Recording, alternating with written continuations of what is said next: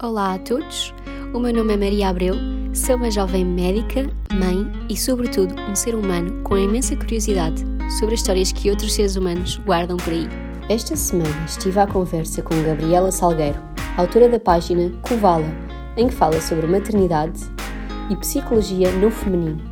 Contou-nos a sua experiência em África, uma viagem transformadora e da maternidade entre dois países. Espero que gostem. Até já! Bom dia, Gabriela! Olá, Maria! Muito obrigada por teres aceito vir conversar um bocadinho comigo. Obrigada eu pelo convite. Estou muito contente de estar aqui um, a, a falar finalmente contigo, visto que temos aqui uma, uma ponte comum, que é a Caetana, um, que me é tão querida e ainda não tínhamos a oportunidade de, de falar assim mais pessoalmente. É verdade, olha, foi graças a ela que conheci também a tua página do Instagram uh, e que tenho adorado seguir e acompanhar, e por isso também ganhei mais curiosidade em conhecer um bocadinho melhor a pessoa que está por trás deste, deste projeto, e convidei-te aqui para vir falar connosco. Obrigada, vamos lá! Então, não sei se queres começar por te falar um bocadinho sobre ti, antes de falarmos em cheio sobre o projeto que estás a trabalhar. Uh, claro, olha, não sei muito bem como é que hei de começar, mas acho que vou resumir assim o meu percurso. Uh... Um, portanto, eu nasci no Porto, sou do Porto, desde muito cedo tive assim uma, uma vontade muito grande de viajar e de, e de conhecer outros sítios uh, e ao mesmo tempo de fazer voluntariado. Então fui para os escoteiros, acho que foi assim a primeira, o pr- primeiro sítio onde a questão de fazer voluntariado e de ajudar ficou mais presente. Um, depois, quando entrei para a universidade, fiz uma missão humanitária em Angola. Apaixonei-me completamente pelo país e disse à minha mãe que já não ia fazer mestrado nenhum, que vinha logo para Angola, e ela convenceu-me a ficar mais dois anos para fazer mestrado e vir depois. Um, entretanto, depois arranjei emprego logo depois do mestrado, portanto não consegui vir logo, logo, logo, uh, mas defini que ia ficar mais dois anos. Fiquei dois anos a fazer, a dar aulas na universidade e um projeto de investigação, e depois, pronto, depois vim para Angola. E, e pronto, um, e vivo atualmente, vivi muitos anos só em Angola e a Portugal de férias, e desde que o Vicente nasceu vivo uh, dividida entre Portugal e Angola, mais ou menos. Uh, aqui pelo meio tirei um ano para fazer uma viagem, portanto para também dar este, um, este aso à, à minha vontade de viajar e de conhecer outras culturas. Portanto, viajei o ano de dois mil e dezassete, assim, uma espécie de volta ao mundo, que também foi um ano para mim de viragem. Acho que começou aí esta viragem profissional. Eu uh, sou psicóloga, desde que vim para Angola estou mais ligada à consultoria de recursos humanos, um, embora sempre tivesse dado aulas de, de psicologia. E pronto, então acho que esta, esta viagem foi assim um marco de romper um bocadinho com a parte de consultoria, uh, pelo menos de uma forma tão intensiva, e dedicar mais à área da, da psicologia. E depois, entretanto, eu não sabia muito bem como é que isto ia acontecer, depois nasceu o Vicente e ficou muito claro que teria que ser uh, nesta parte do feminino, mulheres, mães, porque realmente foi uma mudança muito grande. E pronto, é. Acho que resumo. Eu realmente tenho falado com muitas mães e é sempre um momento transformador a maternidade, muitas vezes mais do que a nível pessoal, mesmo a nível profissional, e esta vontade de seguir novos projetos. Sim, é verdade, eu também me encontro com muitas mulheres que uh, a maternidade foi este ponto de viragem de quererem mudar a vida delas, pessoal, profissionalmente, uh, assim um ponto, marca sempre qualquer coisa, não é? Mais do que o nascimento do filho em si, marca qualquer coisa de transformador na, na pessoa, na mulher. Sem dúvida. Olha, então, e pelo que me estavas aqui a dizer, então tu sempre quiseste ir para Angola, e quando vieste para Angola já tinhas alguma noção do que é que querias de trabalho lá? Alguma... alguma... Eu vim para... Eu trabalhava na, na universidade, eu assim que acabei o curso convidaram-me logo no dia em que defendi a tese para trabalhar, por isso é que também foi assim um, um convite muito, muito irrecusável, embora eu já quisesse ir para Angola, e portanto foi um bocadinho a extensão disso. Eu vim para dar aulas aqui em Angola, na... na universidade cá, eu estou a dizer cá porque estou neste momento em Angola, uh, e portanto vim, vim para isso. Depois entretanto as coisas começaram a acontecer, tive um convite para trabalhar numa empresa, uh, e depois entretanto saí dessa empresa, entrei na, na parte de consultoria de recursos humanos, muito ligada à formação, eu gosto muito de ensinar, sempre gostei, um, e pronto, uh, acabei por, por ficar muito ligada à formação e à, e à consultoria, mas isso já foi um, um caminho Neste momento não consigo, porque como estou em Portugal e Angola e, e viajo muito entre os dois países, não consigo manter uma, uma rotina de aulas, não é? Porque as aulas têm uma continuidade, uh, mas continuo muito ligada à formação. Neste momento, como é que estão a fazer a divisão entre os dois países e porquê é que decidiste fazer essa divisão? Para, para o Vicente também estar mais perto da família? Sim, olha, isto foi também, uh, isto, na minha vida é assim tudo muito fluido, sabes? Eu não faço muitos planos, as coisas vão acontecendo e eu vou-me ajustando. Então o que aconteceu foi que, após esse ano de viagem, eu quando voltei para Angola, uh, voltei, mas já não quis trabalhar num trabalho, vamos dizer, regular, uh, porque o, o trabalho em consultoria é muito exigente, eu saía de casa de manhã cedo, chegava à noite, sempre trabalhei muitas horas, uh, e portanto não, não me imaginava, depois de um ano de pausa, uh, muito transformador também a nível pessoal, de paragem, de tempo para mim, de, de tempo para autocuidado, de tempo para fazer outras coisas para além do trabalho. Não me imaginava outra vez nessa rotina, então propus à empresa uh, trabalhar em modo de consultora externa, portanto eles sempre que precisam, assim, olha, temos aqui um projeto, queres? E eu, ok, vamos lá, mas isso permite-me fazer uma, uma, uma divisão do meu tempo uh, di- diferente, não é? E ter, e ter mais liberdade, e portanto esse foi o primeiro passo. O segundo passo foi que o António, meu companheiro, uh, e, e pai do Vicente, na altura ainda não era pai do Vicente, depois da viagem, Uh, também decidiu uh, sair do mundo mais corporate e iniciar um, um projeto pessoal dele. E eu engravidei logo a seguir à viagem, portanto, embora já tivéssemos tido esta decisão, nós viemos em, em, em janeiro, eu engravidei em abril, uh, portanto, nesses meses estivemos em Angola, uh, depois, entretanto, voltamos, uh, e eu descobri que estava grávida e voltamos a seguir para Angola, eu passei a gravidez quase toda em Angola, entretanto o Vicente nasce, eu fiquei naturalmente uh, quase cinco meses em Portugal, pronto, então acabei, acabaram por ser estes dois anos da vida dele, entre gravidez uh, e ele nascer, uh, o projeto pessoal do António, uh, eu como consultora externa, acabou por nos dar alguma flexibilidade profissional também, Uh, para conseguirmos uh, fazer esta, esta ponte entre os dois países. Sempre com, uma, com esta vontade muito grande que o Vicente crescesse com os avós e de uma forma mais próxima com os avós.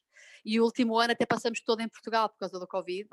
Uh, fiquei o ano inteiro em Portugal, portanto vim em abril do ano passado, quando começou, e só voltei agora, portanto foi assim um ano muito intensivo de avós, família, tios, primos, portanto acho que também foi muito bom para ele. Sim, é, é, é ótimo também ter esse apoio da família, não é? Quando se tem um bebê pequenino uh, e quando... Sem vive, dúvida. Quando vives fora deves sentir também um bocadinho isso. Se bem que vocês também já estavam muito enraizados em Angola, portanto também devem ter aí os vossos hábitos, as vossas rotinas, já se calhar já não sentes tanto como ser, estar fora de casa. Sim, uh, sabes que uh, para mim é sempre um bocadinho difícil, uh, é como tu dizes, tínhamos a nossa rede de apoio e portanto tínhamos ajuda, mas para mim é sempre difícil porque além do Vicente ser uma criança que precisa de conhecer as pessoas para, para ficar bem e tranquilo, não é uma criança assim que está duas vezes com alguém e fica logo, portanto babás e etcétera requerem algum tempo, e ele como passa a vida a viajar entre os dois países, um, aquilo que eu sentia era, quando ele estava bem aqui em Angola e finalmente estava bem, já conhecia a nossa Rosa e estava bem com a Rosa, vinhamos para Portugal. Em Portugal começávamos quase do zero, porque ele era muito pequenino e, portanto, o contacto que tinha tido com os avós era começar quase do zero. Então dávamos sempre, assim que ele ficava tranquilo, íamos e vinhamos. Portanto, agora teve um ano em Portugal, estava já super à vontade com os avós, com os tios, ficava, eu conseguia sair, conseguia estar mais, mais livre. Voltamos para Angola, a Rosa é uma desconhecida para ele agora, ele, ele olha para ela e fica assim meio, não, não sei se tem alguma memória, não faço ideia, provavelmente não. Portanto, estamos a começar agora o processo outra vez do início, de ele se habituar à Rosa, de, para eu poder ter mais liberdade de o, de o deixar com ela. Então, o que tenho sentido até agora é que, embora uh, a rede de apoio exista, eu não sinto que me consiga libertar completamente, percebes? Porque, pronto, eu, também não fico tranquila se não sentir que ele está completamente seguro e, e à vontade com, com os cuidadores que ficam com ele. Pois, eu percebo-te perfeitamente. Para, para um bebê pequenino, e para uma criança é mais difícil do que para nós estes ajustes rápidos, não é? Às alterações. Sim.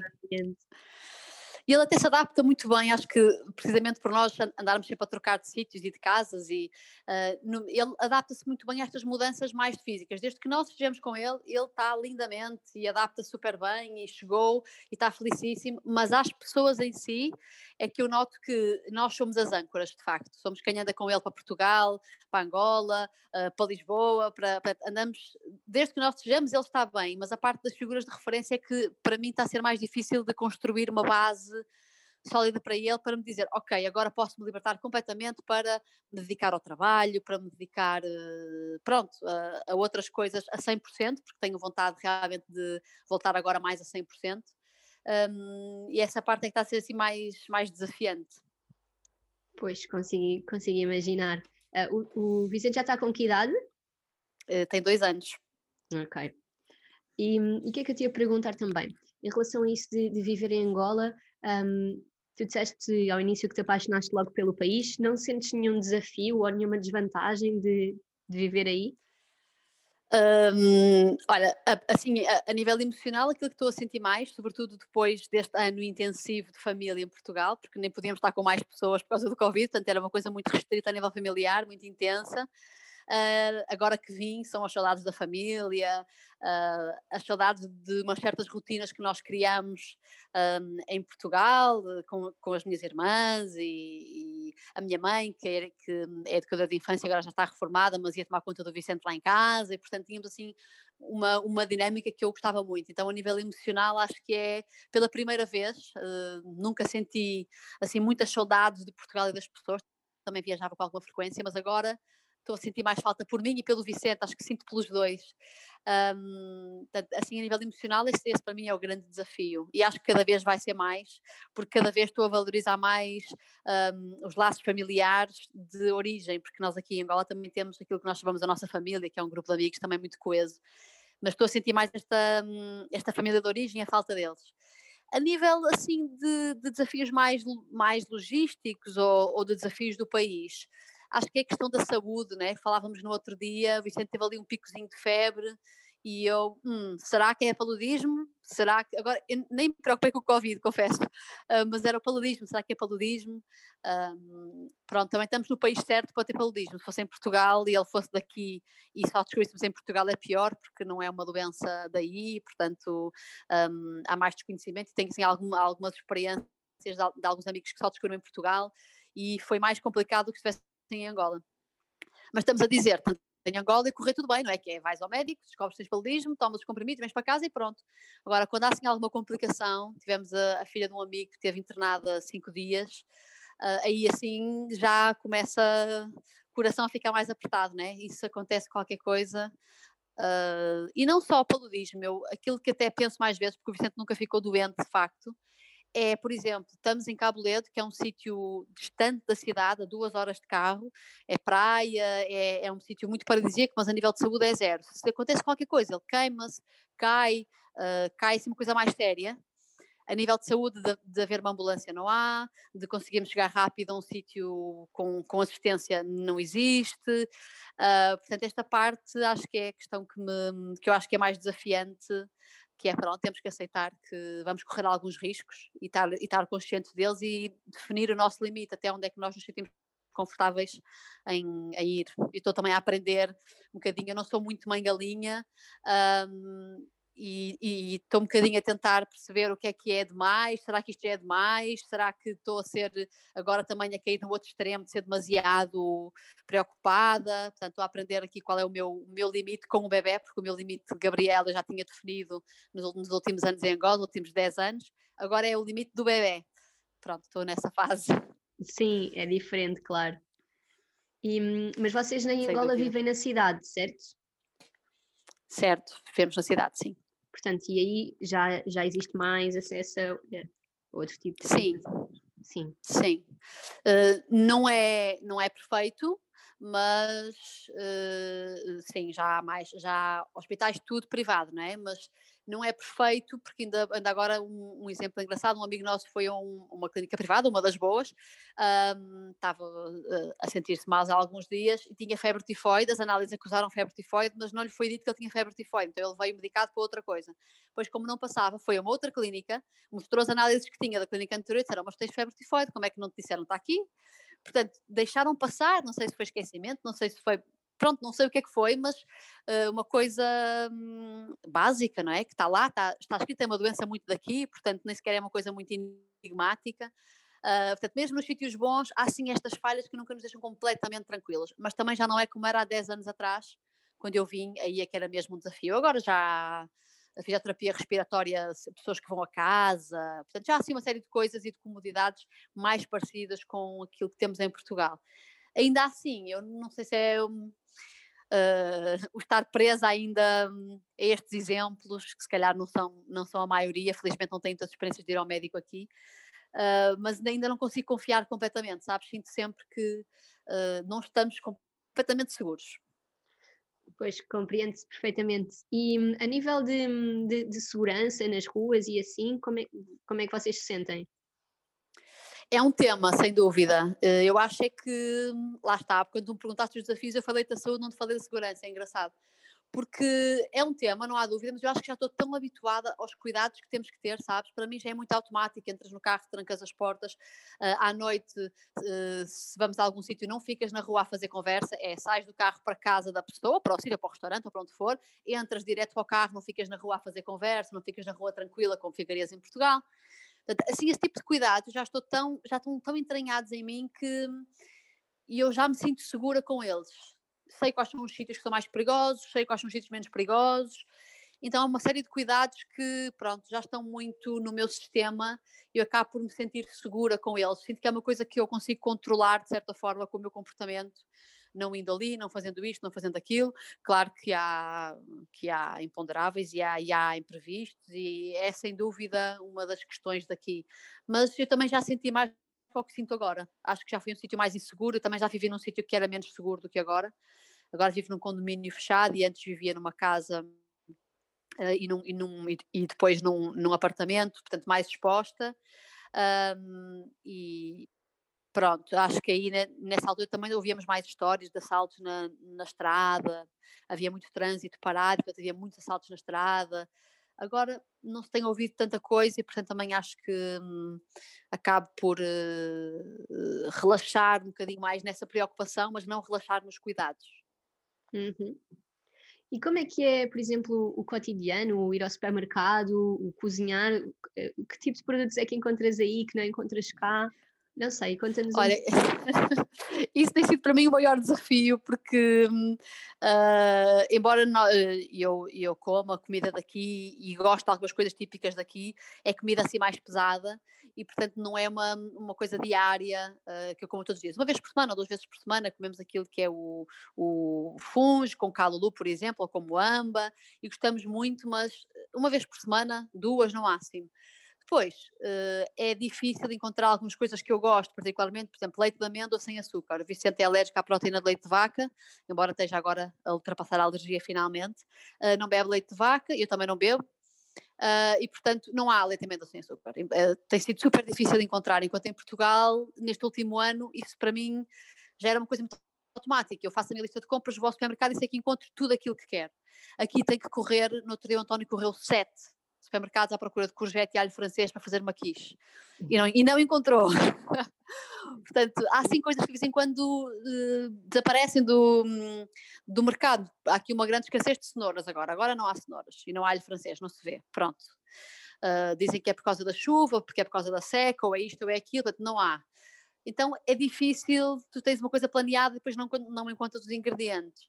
Iogurtes sem açúcar, por exemplo, o Vicente não gosta muito de iogurtes com açúcar, não é muito uma, uma criança que gosta muito de doces, então não encontro iogurtes sem açúcar, então estou a tentar habituá-lo a comer iogurtes com açúcar, que é para ele conseguir comer iogurtes, que é, é uma das etapas importantes para introduzir a proteína de leite de vaca. Então, quer dizer, estou-me a sentir aqui um bocado quase ridícula deste cuidado todo com o açúcar e de uma alimentação saudável, e eu estou habitual a gostar de iogurte com açúcar, para ele conseguir comer iogurtes aqui. Esta é uma coisa meio, meio esquizofrénica, uh, e tem sido para mim um, um dos desafios, porque a comida para mim é uma coisa importante, e comer bem e coisas saudáveis, e aqui não se encontra muito, é difícil. Então acho que tem sido das minhas adaptações depois de um ano em Portugal, era, já, já me tinha esquecido como é que era esta frustração de não, não encontrar no supermercado, pronto, uh, não há. E, então tens que te adaptar e, ok, mudar o plano. Eu sou muito de planos e de fazer, já tinha assim definido, e depois custa-me aquela coisa de, ok, já não vai ser assim, vamos ter que mudar isto tudo e fazer de outra maneira. Uh, então tenho, estou a lidar com isso agora. E a nível de farmácias e acesso a medicamentos, isso é mais ou menos como aqui em Portugal? Sim, sim, essa parte sim. Pelo menos, é como te digo, felizmente nunca fiquei muitas vezes doente aqui, mas sempre que fui, tudo aquilo que precisei, encontrei, não sinto que, que haja problema a esse nível. Ok, muito bem. Então parece que mais ou menos consegues ir gerindo assim as diferenças, apesar desses, desses, desses tais desafios, sobretudo aí com a alimentação. Sim. Não deve ser muito fácil, mas também se calhar influencia o facto de ter estado um período tão grande em Portugal, que também depois também te... Sim, acho que foi isso. A pessoa, eu, eu, a pessoa habitua-se, não é? Vai ao supermercado, encontra tudo, é, é tudo muito fácil, encomendas, encomendas coisas e vai-te entregar a casa, há muita facilidade, há muitas coisas biológicas, é fácil de me encontrar. Pronto, aqui, tem, aqui é um bocadinho, eu costumo dizer que eu tenho o melhor dos dois mundos, porque aqui tem outras coisas que aí em Portugal não há, mas também há coisas que faltam e que aí há, não é? Então é, é este equilíbrio de não estar à procura de viver em Angola uma vida igual a Portugal, e não estar em Portugal, porque quando estou aí também sinto falta de coisas daqui, então é não estar em Portugal à procura daquilo que, que há em Angola e que me falta em Portugal, e vice-versa, é viver o melhor dos dois mundos, sem estar focado naquilo que falta, no que não existe, no que é diferente, uh, pronto, fazer esse, esse exercício de focar naquilo que é bom e que nós gostamos e que nos faz viver Estas, estas duas realidades de Portugal e Angola. Quais são as tuas coisas preferidas aí de Angola? Assim, as que sentes mais falta quando vens? Ah, olha, sinto muita falta desta coisa que, que eu acho que em Portugal não há tanto, que é como aqui nós não temos família nuclear, quase ninguém tem.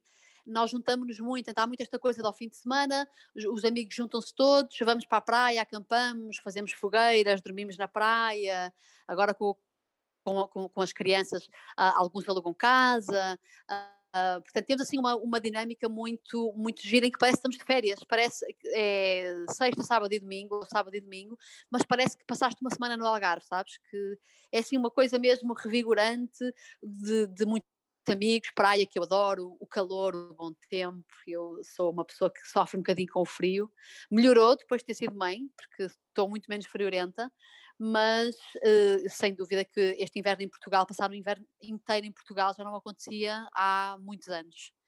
Agora normalmente vamos para o Natal, estamos quinze dias, três semanas e vimos, e agora foi o inverno inteiro, então eu sou mesmo uma pessoa de, de sol e de bom tempo, influencia muito o meu, o meu humor. Uh, e depois é, é quase esta liberdade de nós crescermos muito perto da natureza. Uh, esta questão que eu te dizia do, do acampar, das fogueiras, de ver o céu à noite, Uh, de, dos miúdos andarem muito descalços, muito nus, uh, é, é, uma, é uma vivência muito próxima da natureza, que me faz lembrar os meus tempos de escoteira, uh, e que eu gosto muito. Portanto, sinto que de certa forma é mais fácil estarmos um, ao ar livre, viver ao ar livre, porque o bom tempo também favorece isso, não é?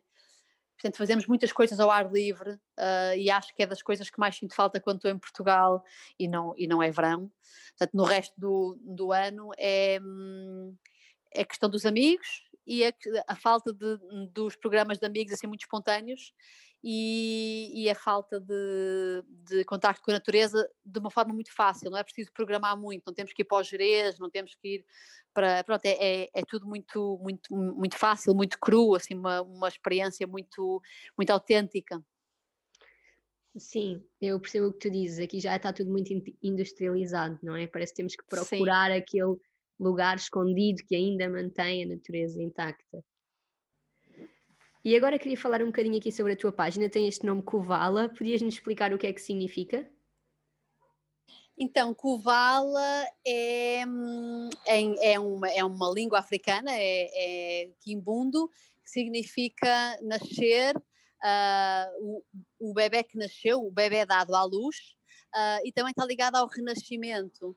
Então eu achei que fazia muito sentido, primeiro porque eu estou muito ligada à Angola e, e gosto muito de, de línguas e dialetos locais, não só de Angola, mas do mundo todo, e portanto queria que fosse assim um nome que me dissesse alguma coisa.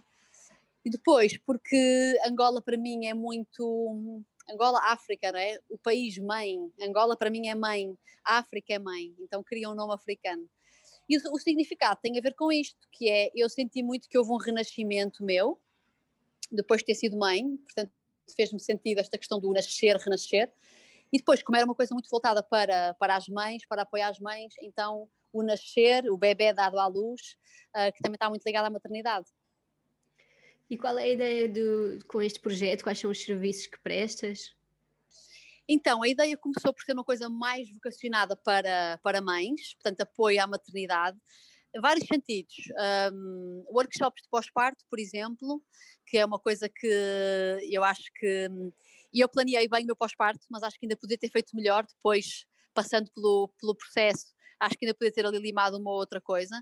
Então acho que planear o pós-parto faz muito sentido. Depois o plano de parto, eu fiz um plano de parto, adorei fazer o meu plano de parto, foi-me super útil, foi muito respeitado, um, e acho que foi um processo de empoderamento muito grande daquilo que eu quero, daquilo que eu não quero. Então ajudar casais a, não tanto a tomar as decisões, mas a, a explicar o, como é que se faz, o que é que podem optar, onde é que está a informação para poderem ler e escolher e decidir, os prós e os contras de cada, de cada decisão, um, e portanto fornecer informação para cada casal depois poder tomar as suas decisões, acho que é um processo de empoderamento grande. Uh, e depois, muito ligado à psicologia e ao coaching também, uh, neste sentido em que eu acho que a maternidade é um processo de grande transformação. Uh, e dou-te um exemplo, eu, quando, logo quando engravidei, a primeira, primeira reação foi ter ficado muito feliz, depois aí ao fim de uma semana mais ou menos começou, acho que a cair a ficha de que este, houve um processo de sair de, de ser só filha, deixar de ser só filha para passar a ser mãe, que foi doloroso para mim, e eu agora, estando fora do, do processo, antes já passou, já consegui ter uma clareza grande para te explicar, olha, foi difícil, eu ia para a casa da minha mãe, ia para o meu quarto, Uh, deitava, me sentia que queria ser filha só, uh, não era muito claro o, o queria ser só filha, mas eu queria voltar àquele tempo onde não tinha aquela responsabilidade de ser mãe, um, e na altura o passar pelo processo foi confuso, foi o que é que me está a acontecer, mas eu não quero ser mãe, mas eu afinal não gosto do meu filho, mas será que eu tomei a decisão errada, mas porquê que eu não amo o meu filho, oh meu Deus, um processo psicológico um, que, foi, que foi tumultuoso e que foi, que foi difícil de gerir. E felizmente foi curto porque, por um lado, eu tinha alguma clareza de, ok, eu conheço os processos, eu estudei isto, nunca passei, é a primeira vez, mas eu já estudei, já, já vi estes processos noutras pessoas, portanto, é isto que está a acontecer contigo. E isso deu logo alguma, alguma calma e alguma perspectiva sobre, sobre o que estava a acontecer. Mas o contar a história de, do que é que realmente aconteceu, do que é que eu senti, porque é que isso aconteceu, eu só consegui fazer depois do processo ter acontecido. Acho que é sempre assim, não é? Quando depois dos processos terem passado, nós conseguimos arrumar a cabeça e contar a nossa história. E eu, eu comecei a pensar, bem, e quem não tem esta clareza? E quem não... As mães e as mulheres que não... que não têm esta, esta facilidade de, de ver o processo de fora, de ter outra perspectiva, se calhar vão estar em muito mais sofrimento, quando muitas vezes é uma questão muito simples, haver alguém de fora que dê validação, que, que lhes dê outra perspectiva, que as faça ver as coisas de um outro ângulo. Então acho que foi o querer ajudar muitas mulheres no processo, para o processo não ser tão doloroso e ser mais fácil reorganizarmos-nos uh, e... e podermos viver estas experiências de transformação, não tanto de uma forma pesada e difícil, mas como rituais de passagem, como coisas normativas, como exercícios de crescimento, e portanto ajudar mulheres e mães nesse processo é uma das coisas que me apaixona muito. Então acho que hum, a psicologia e o coaching, as sessões de psicologia e coaching são muito nesse, nesse sentido. Começou por ser mais para mães, mas depois alarguei também para mulheres, porque eu percebi que desde a minha adolescência que me foco muito no meu desenvolvimento pessoal, uh, e fazia sentido também usar essa minha experiência uh, enquanto mulher, em todo esse trajeto de processo de, de feminino, de relações, de, de não nos deixarmos perder nas, nas relações, de autoestima, de autocuidado, um, usar isso uh, de empoderamento feminino e de, e de autoconhecimento também nos serviços do Kovala, e por isso alarguei também para mulheres e, e naturalmente mantive os serviços para mães. Bom, e sentes que é, é realmente agora o que te está a realizar, apesar de não ter nada a ver com o que tinhas trabalhado durante tanto tempo no mundo da consultoria? Sim, sem dúvida. Sabes que eu andei ali um processo um bocadinho perdida, que, e eu disse, olha, esta viagem à volta do mundo em dois mil e dezassete vai ser o ano de paragem para eu me organizar, porque eu sabia que queria mudar e sabia que queria voltar à psicologia, portanto eu sentia que a minha missão passava muito por ajudar os outros, sempre senti isso. E ia-me realizando, por exemplo, aqui em Angola é muito fácil tu sentires que estás a ajudar, que, que tens um papel de conseguir ajudar alguém em alguma coisa, porque quando estás a dar formação, estás a dar ferramentas a alguém, portanto é fácil ter, ter esse sentimento, pô, que eu queria, queria mais, tinha muito seguro, só que eu não sabia exatamente como é que eu ia fazer isso. Uh, e acho que o facto de ter engravidado logo a seguir à viagem foi, uh, ok, vai ser por aqui. Uh, eu na altura fiquei tipo, epá, agora que eu me ia lançar profissionalmente engravidei, agora vou ter que, que, que se calhar não é a melhor altura para lançar um projeto meu e não sei o quê, então adiei um bocadinho. E depois foi melhor, porque, porque depois do Vicente nascer foi tipo, ah, ok, já percebi, é mesmo por aqui. Uh, então o ter sido mãe e aquele tempo em que depois da viagem e até o Vicente ter nascido, esse, esse quase ano... Uh, permitiu-me amadurecer melhor aquilo que eu queria fazer e encontrar aquilo que é uh, realmente aquilo que eu sinto que me realiza neste momento, que é este trabalho com, com mães. E quando recebo uma mensagem a dizer, opá, olha, foi ótimo, adorei, estou muito melhor, estou muito mais leve, um, sentir que de certa forma consegui com o meu trabalho e em conjunto com com aquela mulher, aquela mãe, uh, juntas numa conversa, um, ou num workshop, ou numa sessão, ou numa conversa informal até muitas vezes, um, levar alguma clareza e aliviar de certa forma algum, algum processo que estava a ser mais, mais difícil de gerir, dá-me realmente mesmo muita satisfação e portanto hum, sinto que é por aqui, sim. É ótimo quando realmente conseguimos nos realizar e às vezes de uma forma um, que nem sequer estávamos bem à espera, não é? Quando a vida nos, nos surpreende e nos deixamos surpreender. Sem dúvida. Sabes que eu nunca, eu nunca fui daquelas mulheres que quis muito ser mãe. Uh, uh, tive uma relação muito longa e nunca pensei muito nisso. E, e depois com o António fez realmente sentido e ok, vamos lá. Um, e nós dissemos, pronto, vamos agora começar a tentar, e depois lá para setembro engravidas, eu engravidei no mesmo mês em que, em que, decidi, em, em, em que decidimos que íamos começar a tentar, e acho que também foi daí o choque de ok, isto é agora, e aquela questão que eu disse há pouco, da responsabilidade, acho que foi por aí, mas eu nunca imaginei, nunca mesmo, aliás, se me dissesses antes de eu ter sido mãe, eu dizia-te que era altamente improvável, porque sempre, porque eu sempre adorei crianças, e sempre tive muito jeito com os meus primos e com as minhas irmãs que são todas mais novas, mas não me imaginava a uh, trabalhar com, com mulheres, a trabalhar com mães. Os meus amigos sempre foram rapazes, a maioria, talvez por causa dos escuteiros, de haver mais meninos que meninas. Portanto, esta questão, estas questões do, do feminino, do ser mãe, uh, foram mesmo coisas que, como tu dizias, a vida surpreendeu-me, sabes?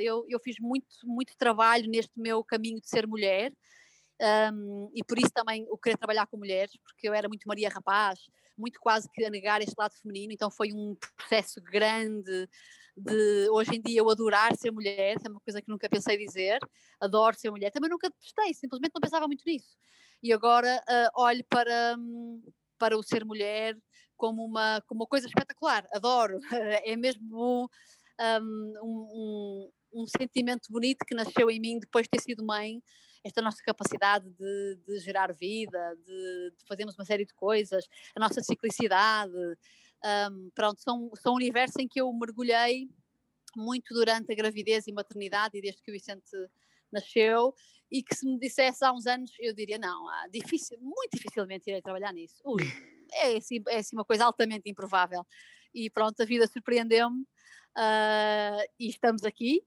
Uh, e, e continuo muito aberta ao que, ao que vem a seguir, sabes? Sinto muito que apesar de eu ter descoberto isto e estar muito realizada, sinto que isto ainda é, é, é o início deste caminho.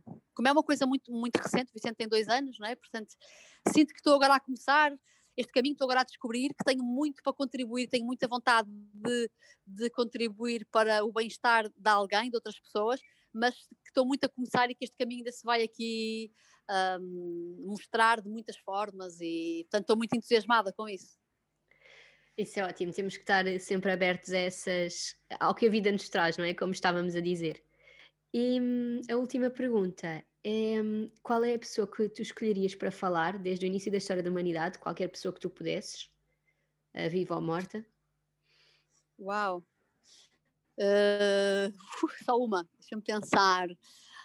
Um, olha, eu gostava de, de, agora assim de repente está-me a ocorrer, gostava muito de, de conversar com Buda, por exemplo, Siddhartha Gautama, adorava ter... Um, ter uma conversa com, com ele, uh, Nelson Mandela, gostava muito, um, não sei, acho que assim de repente, eu gosto assim muito de, de líderes, líderes históricos e uh, a história do, do Nelson Mandela para mim é muito inspiradora, os anos todos que ele teve na prisão, falava muitas vezes dele, é aqui uma figura em Angola também muito querida, e falava muitas vezes dele nas minhas aulas, como uma pessoa passa tantos anos preso e depois sai e diz que não quer vingança e que realmente a prisão para ele foi a libertação, este paradoxo uh, da prisão ter sido a libertação dele de deixar de querer vingança e, e sobretudo muito esta coisa que eu também valorizo muito, que é ele tinha um ideal e uh, estava preso há imenso tempo, há muitos anos, com prejuízo das relações familiares já, divorciado, entretanto, um, com problemas de saúde, e vai alguém que diz, olha, se tu fizeres isto, nós libertamos. Mas o fazer isto era ir contra aquilo que ele acreditava, e portanto, ele realmente sacrificou-se completamente, foi uma, uma questão de abnegação, abnegação muito grande, um, de isto é mais importante do que eu, e disse não. Não, e negou sempre os, os, os convites e as, as propostas de liberdade, porque isso implicava ir contra aquilo que ele acreditava, pelo menos em parte. Uh, e pronto, podem dizer que ele é teimoso, uma série de coisas, mas realmente acho que para mim é muito inspirador essa, essa questão de lutarmos por uma causa que é maior que nós e termos muito presente que isso pode implicar às vezes sofrimento para nós e coisas que são desagradáveis, mas que para o bem comum às vezes é necessário, então era, era uma das pessoas que eu também gostava de, de conhecer. Sem dúvida, ele é uma pessoa muito inspiradora e realmente há poucas pessoas que sejam capazes de pôr o bem comum acima dos seus próprios interesses. Obrigada por teres trazido aqui este, este exemplo que, para nos lembrarmos, eh, irmos sempre lembrando um pouco deste, desta história. Sim, para mim é inspiradora mesmo. Muito obrigada, Gabriela, mais uma vez por esta conversa. Obrigada eu, Maria, foi um prazer.